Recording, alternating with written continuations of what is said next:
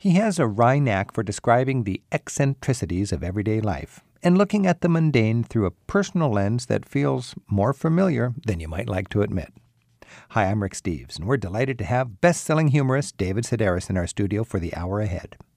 David joins us for a chat about what he's been up to living in France and Japan while compiling material for his latest collection of first person essays. David's the author of such works as Naked, Me Talked Pretty One Day, and Dress Your Family in Corduroy and Denim. His latest book is called When You Are Engulfed in Flames. David, thanks for joining us. Oh, thanks for having me. When you're engulfed in flames, everybody must ask you right off the bat, where did that name come from? I needed to quit smoking just because all the decent hotels in the United States went non smoking, and I travel at least 60 days a year. And I can go to 30 cities in 30 days if I'm at the Ritz Carlton, but I can't do it at the AmeriSuites. So after 30 years of smoking, and I was never a self hating smoker, you know, right. I, after 30 years, I said, okay, all right, you win. You win. so, and I'd never even thought about quitting before but I thought about quitting smoking and I thought about Tokyo. I thought I'll go to Tokyo to quit smoking huh. because I'd gone once for three days. And in the neighborhood where I was staying in Ginza, it's against the law to smoke on the street. And that doesn't have anything to do with secondhand smoke. It, it's because so many people were getting burned by lit cigarettes. So you have to go to a smoking station. So it's worse there even than in the United States or Paris for smokers. Well, inside you can smoke your head off. Mm-hmm. In an office, and a restaurant, knock yourself out. It's just outside. So it's the opposite of the rest of the world. Hmm. And also, another reason they outlawed it is because of litter. So I went to Tokyo to quit smoking. I went to Tokyo for three months. And I went to Hiroshima. And I was in a hotel room in Hiroshima. And there was a booklet in my room that said, Best Knowledge of Disaster Damage Prevention and Favors to Ask of You. And it was broken into chapters. When you check in a hotel room, when you find a fire and when you are engulfed in flames. what I loved about that was that, that you would be engulfed in flames and then you'd say, damn it, what did that booklet say in my hotel? Yeah. it's, I think of it that when I look in hotel rooms, they got all the instructions, like you're going to sit down and read calmly the instructions rather than run down the hall screaming. So this is one essay in a collection of essays in this book then. Yes. About yes. your smoking experience or your quitting smoking experience. Now, your, your books are collections of essays. Is cohesion a concern, or, are you just collect a bunch of essays and you can make a book? And it's generally, I, I write for the New Yorker. I, I publish a lot in the New Yorker. So every four years, I take what I've written, uh, what I've had on the radio or in the New Yorker, and then I sort of put it all together. I, have never sat down thinking, "Oh, I'm going to write a book now." Mm-hmm. I don't have that much to say about anything. You know, I liked it. I, I like browsing through it and not having to have a, a logical sequence of chapters. It's it's very uh, enjoyable just to read that way. A collection of essays with cohesion not a factor. Well, sometimes you, well, I I always record my books for a book on tape, right? Right. And when you read the book on tape, you think, oh, then then you can start seeing sort of a theme, right? Or you can uh, notice similarities. There's a lot of things on fire in this book. But speaking of being engulfed in flames, I was in a hotel in Philadelphia a few weeks ago, and two o'clock in the morning, the fire alarm goes off, and it sounded like there was a fire truck in my room. Because normally I'd think, I'm on the third floor. You know, I can jump out the window and I'll live. I'm just gonna, I'm just gonna go back to sleep. But this, the fire alarm was so loud, there was no way you could sleep. Anyway, so it, it says, go into the hall and do not take the elevator. Go downstairs, and I did. And what was interesting to me was that nobody had a suitcase. Women did not have their purses. A lot of people were just dressed in their bathrobes and slippers. I put my clothes on and I took that little USB port from my computer mm-hmm. in my wallet. But I thought, well, if I take my computer, then I'm going to take those shoes and I'm going to take this and that. But I thought that people would be would be greedy that way. I thought yeah. that they would go down with their stuff. As and, if the place was really on fire. But don't you lay there in bed and think, now there's probably a 95% chance that this is a mistake or a drill or something, and a very remote chance that it's actually a fire. Right. But other people seemed, they, they took it much more seriously than I did. But anyway, I was surprised that they didn't bring their stuff with them. Well, at least you got your USB key, so all your writing.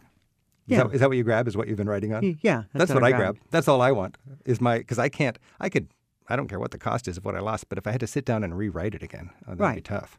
But that was that's great about that little stick, though. Really, I, I mean, now that that's all you all you really need to grab is that little stick. I got my whole life in that little stick.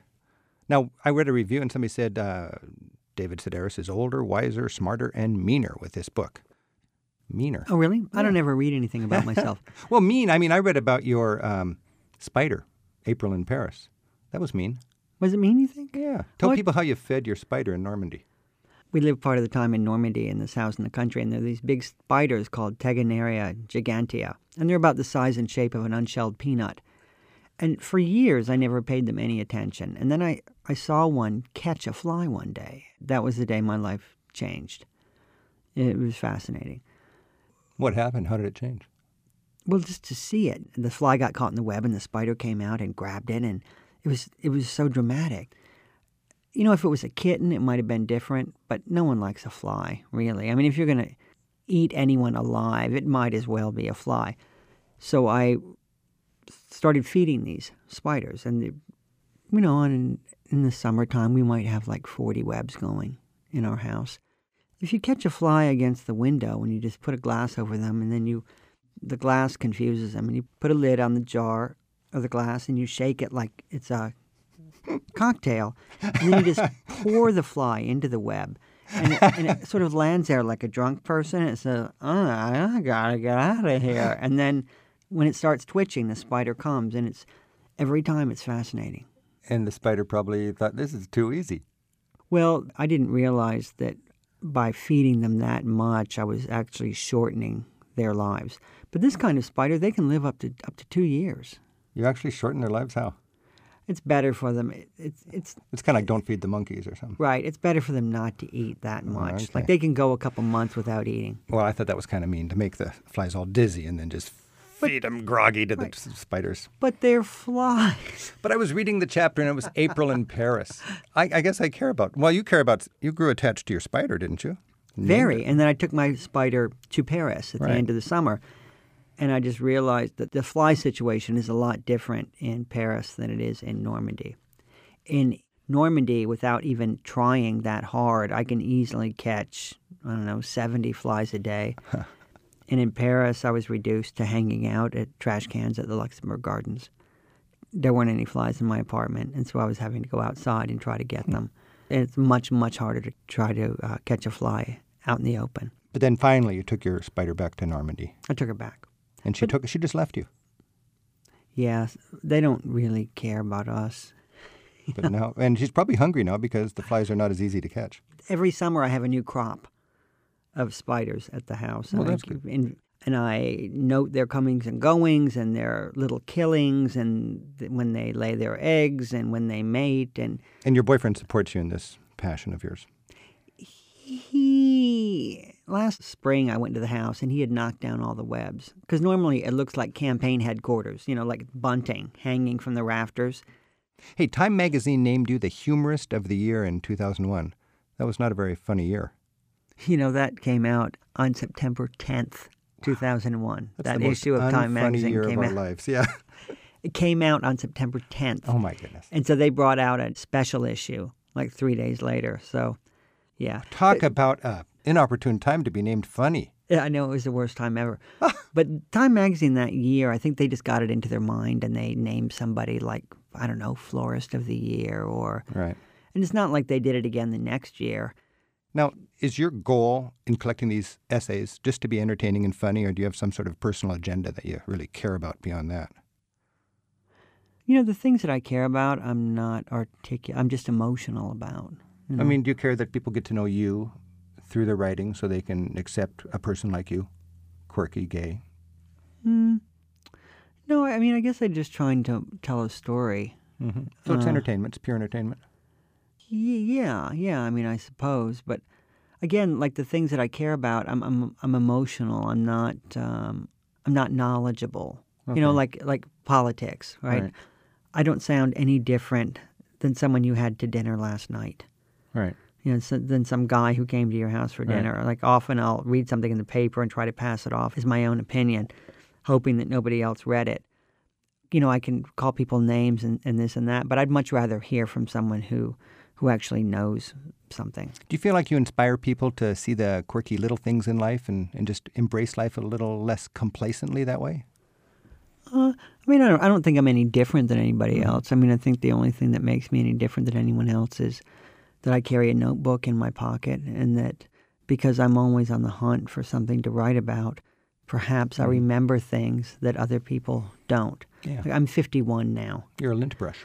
But I, I think what happens to men, there to men my age, right? Sometimes this will happen. I'll be in the airport, and I will urinate, and then I think, well, that's all over, and then I put everything back, and then I look down, and there's urine on my pants, right? So someone mm. said, oh, you broke your seal, right? You broke your seal, and you can't. You, there's no turning back. That's going to be your case for the rest of your life. So when you're in khaki pants in the airport, that looks is really evident.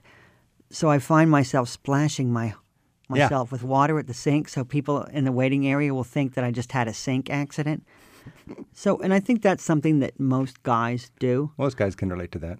but they forget about it. Like they do it and then they forget about it. Yeah. But, but because I make my living off of such things, then I do it, and then I think, oh, I bet a lot of people do this. Because generally, the most embarrassing things that you can write about are the things that happen to everyone. We're not, we're not that Well, different. that's. I think that's what's funny about him. We can all relate to him. I'm Rick Steves. This is Travel with Rick Steves, and we're talking with David Sedaris. David Sedaris is our guest today on Travel with Rick Steves. He's here to share some of the stories he's included in his latest book, When You Are Engulfed in Flames, and how he experiences life as a 50 something expat in Europe. These days, David divides his time paying attention to the details of everyday life in the U.S., England, and France. So, David, how long have you been living in Paris now? Uh, I think I left the United States in 1998. My boyfriend Hugh has a house in Normandy, in just a little village. It's like 12 houses uh, along the side of a road. And I started going there. We would go for vacation, and I would learn a few words, and then I would go back like six months later for a week. But and I would have forgotten everything that I learned. So I wanted to learn the language. The best way to learn a language is to sleep with someone from that country. But if you can't do that, then moving to that country is a pretty good idea. And feed spiders. Yeah. So I I moved to France. We we got an apartment in Paris, and I was going to stay for a year. And you know, in the way that these things happen, a year turned into ten. So you've been there quite a while. And you divide your time Paris, what, Paris, London, and the United States?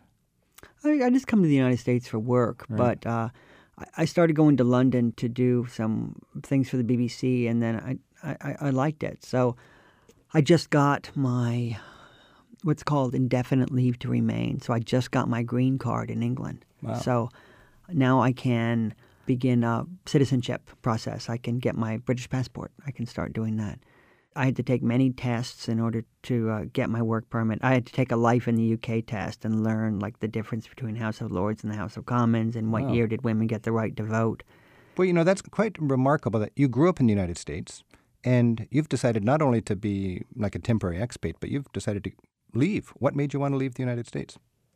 You know, I just thought that I'd I lived here for 40 years and I mm-hmm. thought, well, that's enough.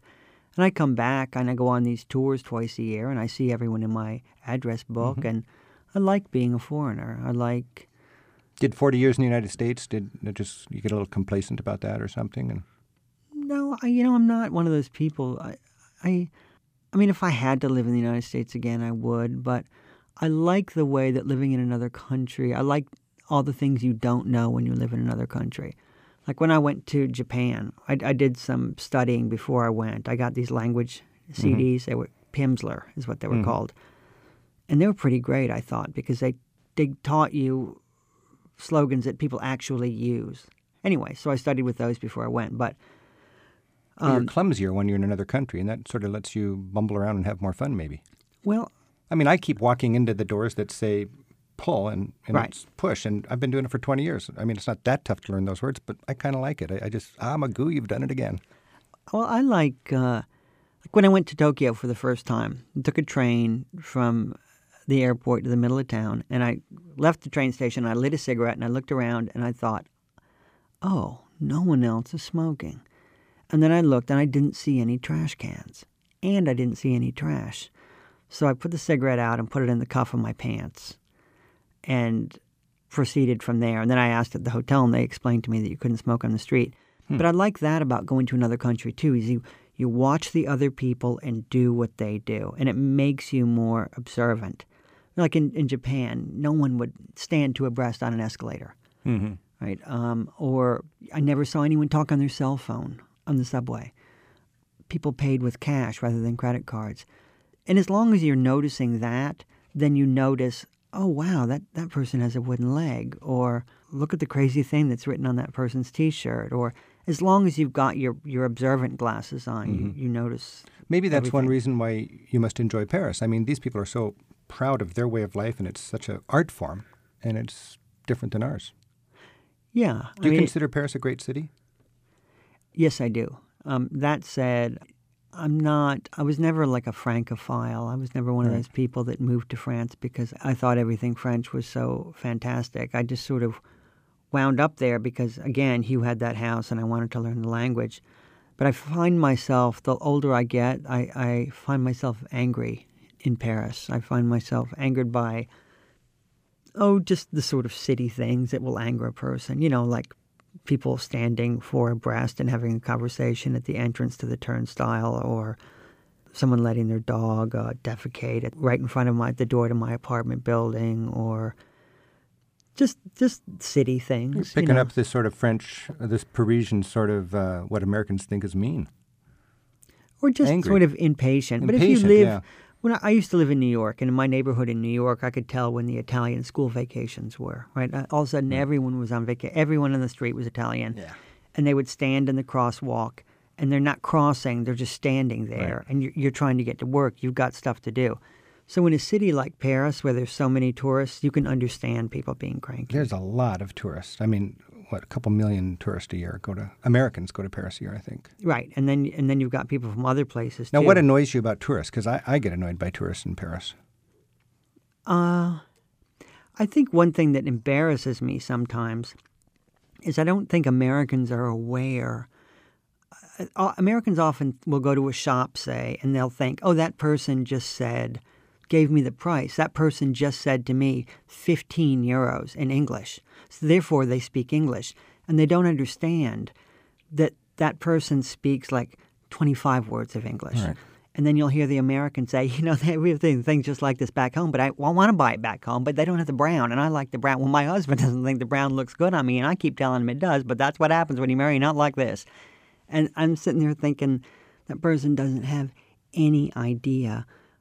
In, in Japan, everyone spoke 17 words of English. Mm-hmm. And when I arrived, I didn't speak much Japanese, but we were very careful not to push one another outside of the boundaries of our 17 words because that, that would cause shame.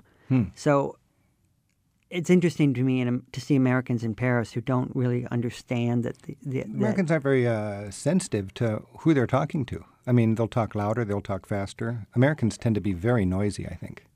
Well, you know, you do notice that uh, how loudly we speak. We, and I like Europeans in hushed tones. You can be in a restaurant and there's 20 conversations going on and it's still really mellow.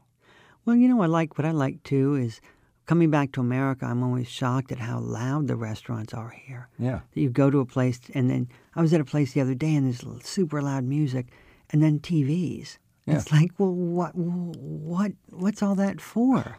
Airports in America where they have to keep the TV on. I think they're paid to run those eh, those TV, those commercial television stations. I can be all alone in a small town airport, all alone. Ask them, can I turn the volume down on this TV? No, it's got to stay Right. on. What's with that? You know, you don't get that in, in a lot of European countries. I don't think. You get a lot of Americans that just they don't get it. They've seen people in a movie snapping their fingers and saying "garçon."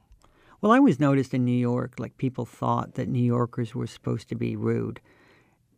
Often people would come to visit me in New York and they were perfectly pleasant people, but we would go out for dinner and then they would act like they would be arrogant and they would be rude. And it was because they wanted people to think that they were native New Yorkers. But I find actually in France, you know, when, you speak the language, there are little pleasantries that need to be exchanged before other things happen. and you don't say to someone in France, you don't say, uh, you, don't- you don't just say hello, you say hello, sir, or hello, ma'am. You have to remind the person of their sex. Um, and then things proceed from there. But often people don't understand that. And so it's jarring to a French person to skip that whole part of the Sure, but it's very process. You know, it's hard for Americans who don't have all this fine. I don't think we have the fineness in our language. I don't know the gender of a single noun in French. I don't think. Do you? Le, la. Oh, you know, it's so hard to like French people. They just grow up with it, and so it's always in their. They just learn it once. But me, Perrier and Badoit, right? They're both sparkling waters, and one is masculine and one is feminine. And I believe that it's Perrier is masculine because I, I saw it written on an umbrella, and I thought, okay, the umbrella is a phallus. That's how I'm going to remember it. so you have to have a, a sexual uh, memory aid for every noun in the dictionary. Yes, but then then it turns out vagina is masculine. You know, or words that you would think or is vagina ma- masculine. It- That's the thing. Like I try to get it in my head. Then right? you, yeah, and then your mind plays games with you. Like, did I say it that way or this way? well, that was what's nice about Japan is that it's just Straightforward. huh? book. It's Book, not yeah. Mister Book. It's just Mr. Book. book. In your book, you mentioned uh, you've never stepped foot in the Louvre. You've been in Paris for several years.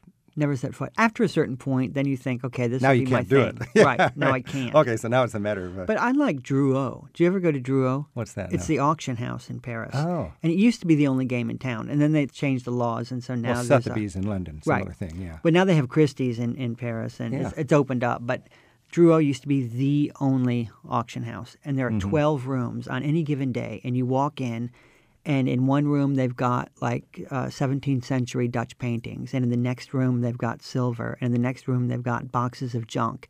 Anybody can go. I like going there because the things in the Louvre will always be there, Mm-hmm. but at Drouot they're just there today.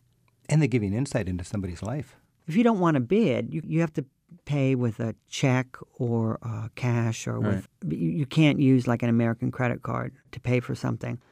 But you can go and you can look at the things laid out. You know that are and they have catalogs. They're showing today what they're going to auction tomorrow, and you can pay in cash and get it that way. I'm Rick Steves. We're talking with David Sedaris. David lives in Paris. We're talking about his experience in Paris. He's written a new book called When You're Engulfed in Flames, which is a collection of 22 different essays.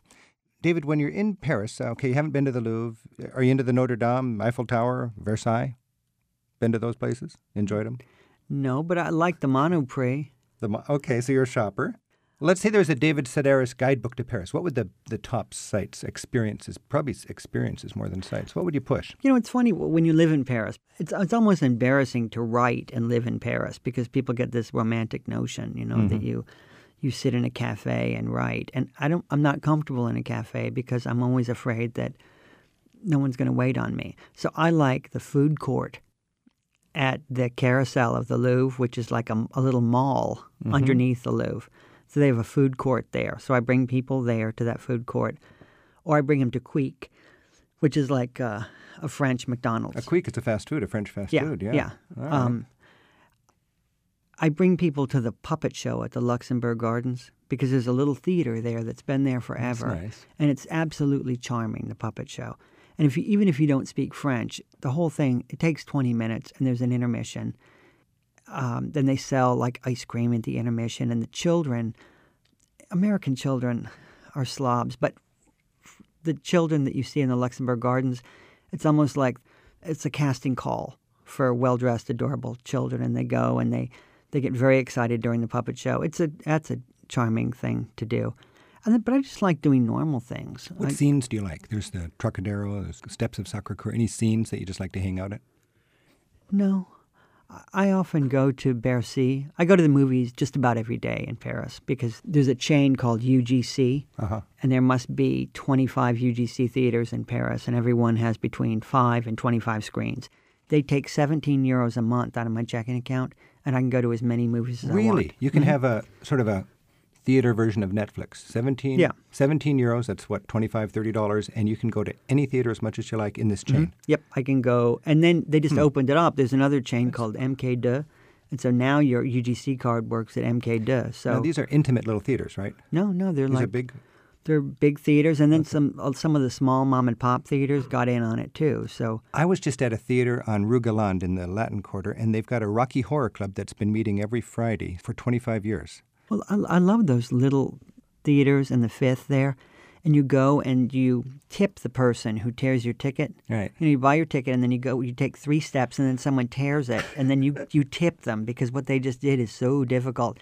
and, and it used to be that you would tip them for showing you to your seat, but now they, they skip that part so that you find the seat yourself, but you still give them a little something.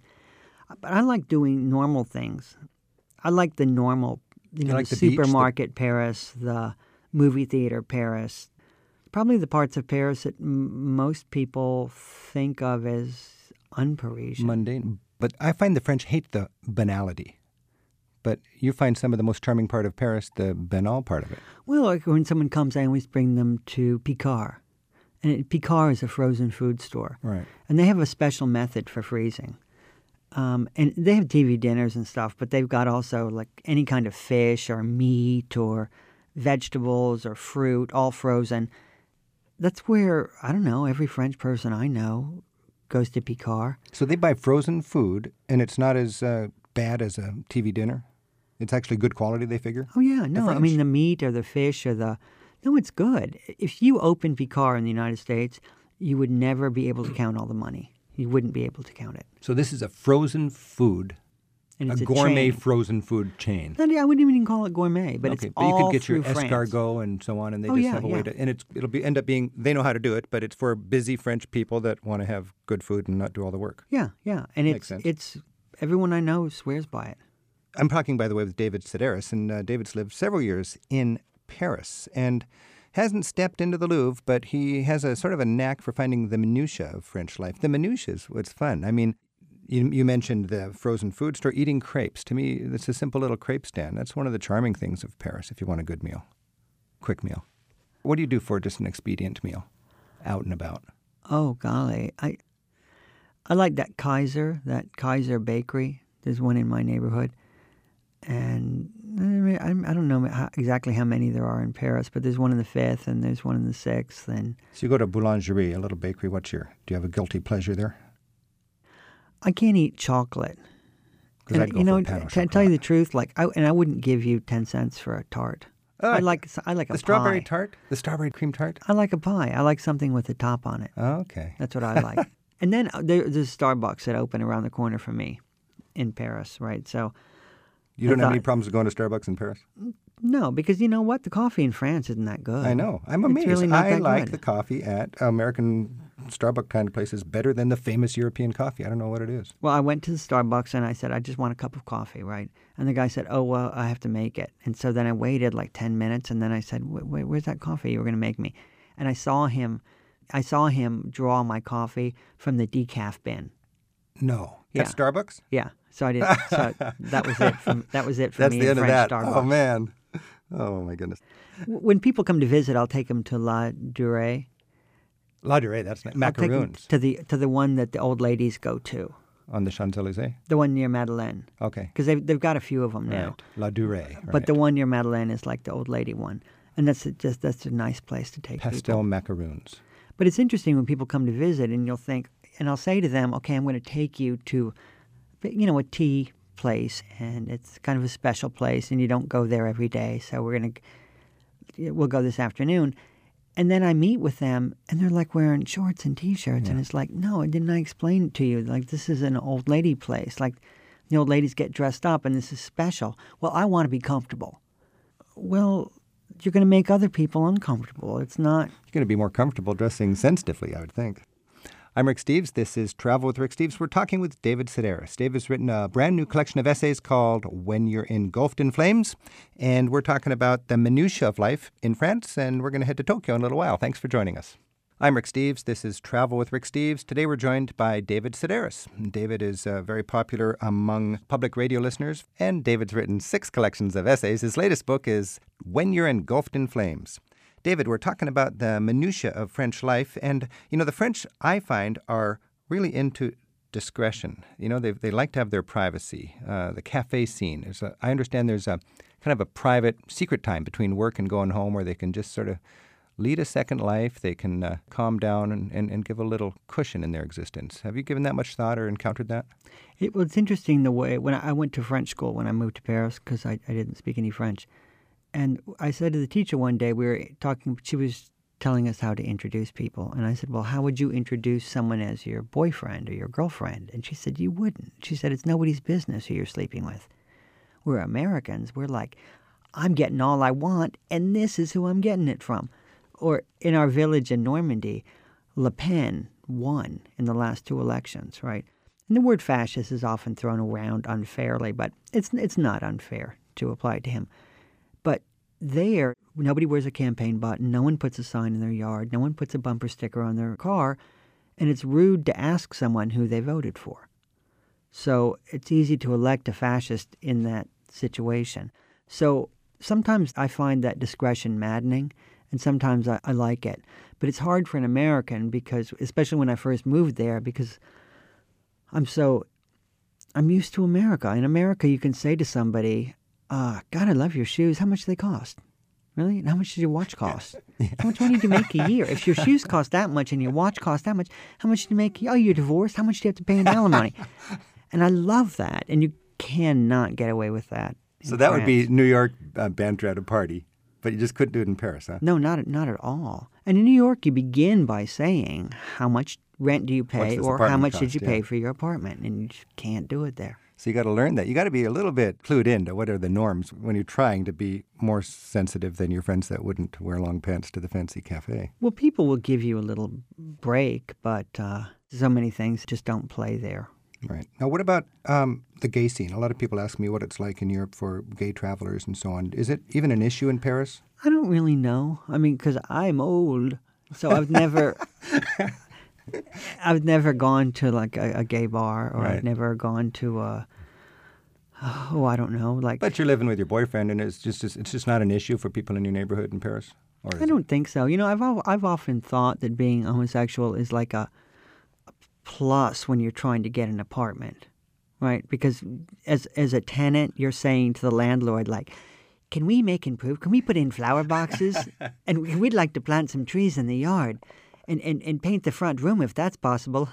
Then you- you're going to rent to the, you know, to the decorating homosexuals before you're going to rent to like the the slobs. So. Well, if the if the landlord knows what's what's uh, what's good for him, in I think you're Normandy, right. in Normandy, there was this man who lived in our village, and he had a goat that he kept unchained, and the goat would just sort of stand in the middle of the road and confront you, or just wander into people's gardens and eat things. Anyway, I was walking by this guy's house one day, and he said.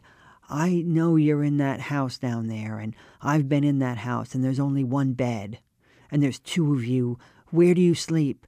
But he was crazy like the 81 year old farmer and his wife across the street. When I told them about that, they said, "Oh God, he's you know overwhelmed by the modern right. We can't we can't wait for him to die." You're um, so well known and quite a celebrity in the United States. In Paris, do you take advantage of that? Uh, like, are you a famous writer in Paris and you Oh, get no. into the high society? Or just no, a- no, no. I don't. I don't. Uh, I mean, my books come out in France, but it's just a secret between me and my French publisher. we wouldn't want anyone to know about it. Uh, no, I don't. Uh, I had to go on French TV for a couple of the books. And it was interesting to go on French television, and then all of a sudden you go to Beaumarchais, and then someone says, ah, I, I saw you on TV. And I think, really? You watched that show? You different. can go on American television and you don't you don't get recognized like that. They probably remembered me because who's that fool on TV? Who's that buffoon? Who is that some- yeah. idiot chew, just molesting our language on on our beloved television networks? One thing that I don't think that we would have moved to Paris were it not for this woman we knew in Normandy named Colette, who had an apartment in Paris, just a weekend kind of apartment. And we were in Normandy, and then she said, "Oh, when you're in Paris, don't stay in a hotel. Stay in my apartment. Here are the keys." And so that gave Hugh and I a, a chance to play house. And I think it's so good to go to another country and stay in an apartment like that. And that way you get to grocery shop and you get an idea of what it would actually be like to live there, which is something you don't get. And that was that experience was enough to hotel. woo you away from the pastoral Normandy scene and get into the big city in France. Then Well, I mean, it, it got me out of New York even. It was enough to make me think, okay, well, I'll leave New York. But I don't think I would have done it if I hadn't had that opportunity.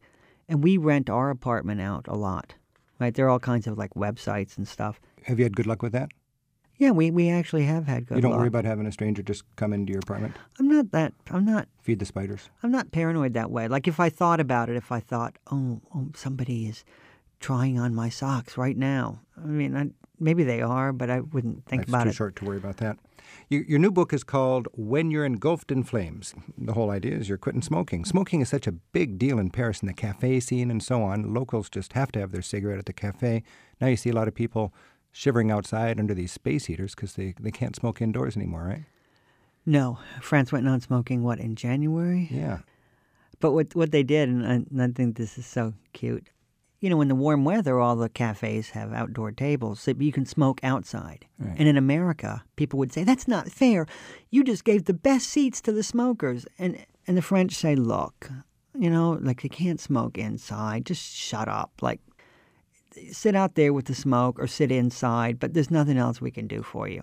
Whereas in America, you know, when they when like New York first went non-smoking, you could you could smoke outside, and then, you know, now the outside is is non-smoking. Now they're corralled too. in little smoky glass rooms in airports. It looks What happened dreadful. is what happened is Italy went non-smoking, and if if you can train the Italians, if you can tame them, then you can tame anyone. And the Europeans have these big smoking will kill you signs on their cigarette packs. Half the package says smoking will kill Right, you. Right, you can read them from space. Or smoking will make you impotent. Right. Now, you smoke a lot of tobacco, and before you ever smoked a tobacco, you smoked a lot of marijuana. Yeah, it was it was smoking pot that got me to smoking. That's um, kind of the cigarettes. backwards way to go. Well, you know, I was I smoked a lot of pot, and then I didn't have any pot, and I just wanted to feel something. And my best friend was a smoker, and, and I said, "Well, does the cigarette make you feel?" Yeah, because I don't know if a cigarette what, gives you a buzz or It does. It makes you a little kind of lightheaded, and nauseous. Lightheaded. It's nothing like being high, but it's something. You know, I was reading your book, and I thought David must smoke pot. And do you know what I was reading? what? I was reading uh, uh, when you when you couldn't find any flies to feed your spider in Paris, you bought crickets, a box of crickets, and you said the crickets smell like an inclination, perhaps cruelty. And I thought right then, this guy must have smoked a little pot in his days. And then later on, you write a whole thing about how much pot you smoked. But crickets stink. Yeah, but an inclination. Whoever thought of a stink as an inclination? Well, they, they they they smelled worse than a thing. Right? You couldn't you couldn't say, "Oh, crickets smell like rotten meat" or whatever. They they smell like just a bad idea. I love the way you relate to things we all relate to on transatlantic flights. I mean, what it, you said, creating a brief parody of an evening. Well, tell, tell us about that. when the flight from New York to Paris or from Paris to New York, just how you know how that is. Like, so the, the flight leaves New York at seven o'clock, and then they feed you dinner, and then all of a sudden it's it's bedtime, and it's like, and you fall for it for a minute, and you think, wait a minute, I haven't gone to bed at nine o'clock since I was six. It's not bedtime. You got breakfast in three hours, so Right. don't, don't blink. but I don't. Uh, I just stay awake on planes. I, I and now it's it's better because you have your own little movie screens, you know, and you can watch as many little Would you pay extra to fly business rather than coach? Well, see, that's the thing. Like, I never, I'm usually not the one paying for my ticket. Mm-hmm. If I were paying for my ticket, then it's a whole different thing. Yeah. Because then I would think, okay, I, I can easily suffer for six hours. I mean, do the arithmetic. Yeah, it's like a hundred bucks an hour to be in denser quarters. right. And then I think of all the things I could get. And I'd rather spend my money on, on other things, I, I suppose, than a little extra legroom. But what's it worth to have somebody to say, "May I bring you a drink to go with those warm nuts, Mister Sedaris"? You get used to it. You know, you really do sort of get used to it. they they on uh, Delta, they bring you piping hot nuts when you board the plane, and, and it's just a And all the peasants are walking by. You already got your mimosa and your nuts or something. And well, they give me that look that I used to give people, like, Right. who the hell do you think you are? It's the way you feel when a limo door opens, Oh, and yeah. it's always like a, a a teenager. well, what do you think I feel like? I'm I'm Mister Budget Travel, and if I get bumped up, I'm in business class. Oh, then you're in trouble. People look at me like you hypocrite. And it's really, I go, I'm last one on the plane. It's, it works very, very nicely that way. I like the uh, comment of the, uh, what would you say, the uh, flight attendants call it the ICU section? They call, uh, yeah, they call business class the ICU because the passengers are in constant need of attention. You know what I found out, and I don't know if you can, I don't know if you can use this on your show or not, but I love any kind of travel related information like that. And I was signing books, and I met a flight attendant, and she said, "You know how when you're on a plane, she said, if you have your plastic bottle of water will get all crinkly." She said, Well, that happens to our insides too, and that's why we get all gassy. I said, Okay.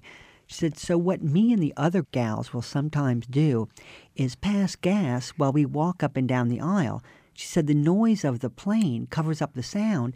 Anyway, that's what we call crop dusting. My son just taught me that term. I've never heard it before in my life. I love it. So the, the flight attendants crop dust in in the business class as well as economy. They crop dust wherever they wherever their crops be dusted.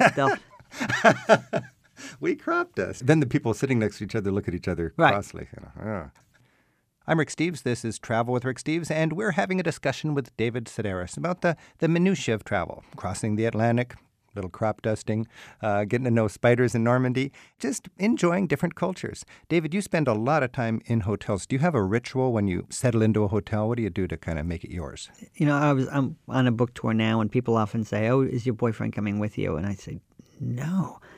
The last time Hugh came with me, we were in a town, and I walked. I went to the bathroom, and I came out, and he was putting his clothes in drawers. I said, "You don't put your clothes in drawers in a hotel. That's how you lose things. You never let anything get any more than two feet from your suitcase." Right. I really pride myself. I this is I think my tenth book tour. You know, because I uh-huh. go on hardcover and paperback. Once I left a tie at a restaurant, and I went back the next morning and got it. I've not lost anything. Because you keep it all within Yeah, two, two feet of your bag. yeah. Right. You And I also keep a list of what I've packed.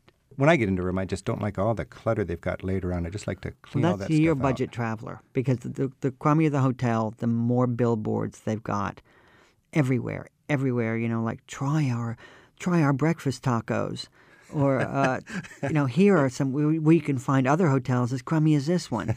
so I collect all that stuff and I put it all away. But a Yeah. good hotel will save the earth, save the earth. Don't make us wash these towels. Save the earth, right? Every time we wash a towel, eight penguins die.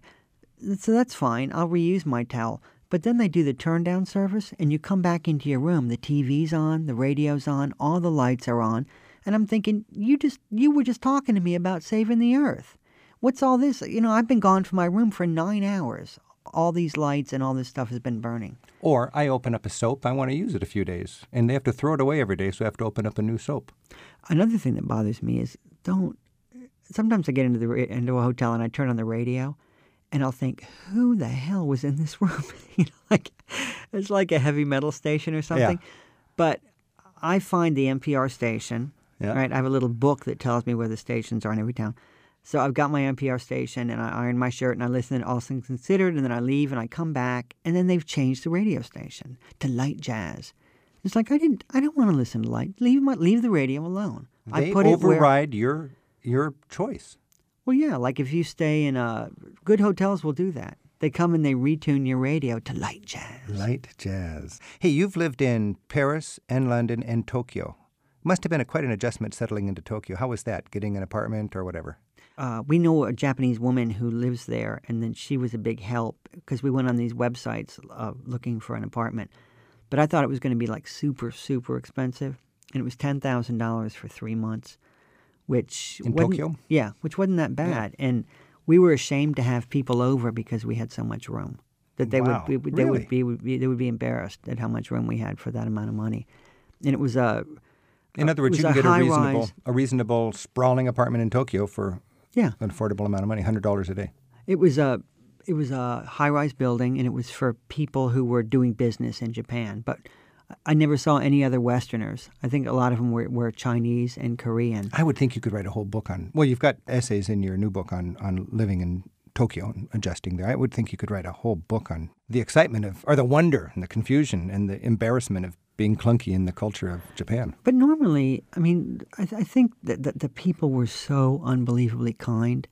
You know, when you go to another country and you don't really speak the language and you go out to dinner and you think, if we can just get through this, if we can just order, mm-hmm. it doesn't matter what they bring us, if we can just get through this horrible process of not understanding the language and ordering.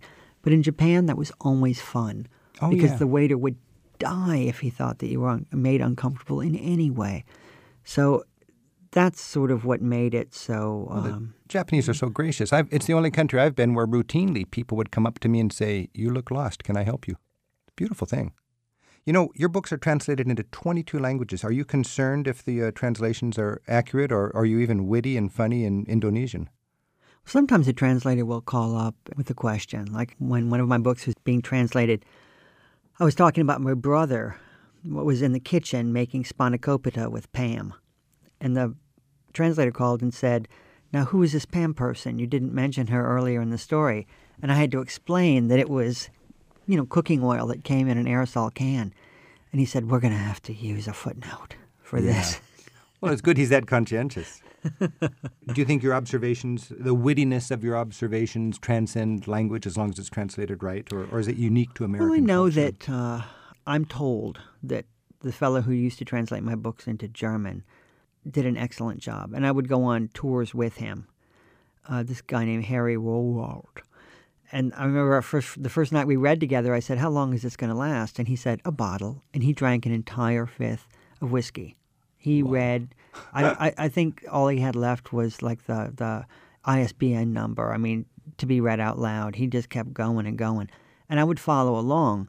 And I don't speak German, but every now and then he'd say, Raleigh, North Carolina. And I would know where we were. And I would think, oh, this gets, next line gets a big laugh in America, but it won't here. But worked just like it did in America. That's right. You could measure it just by the response from the translations, what worked and what didn't. Yeah. Great. Well, I hope they uh, get good responses everywhere. David Sedaris, with your new book, When You're Engulfed in Flames, best wishes and thanks for joining us. Oh, thank you, Rick. You're welcome. Do itashimashite.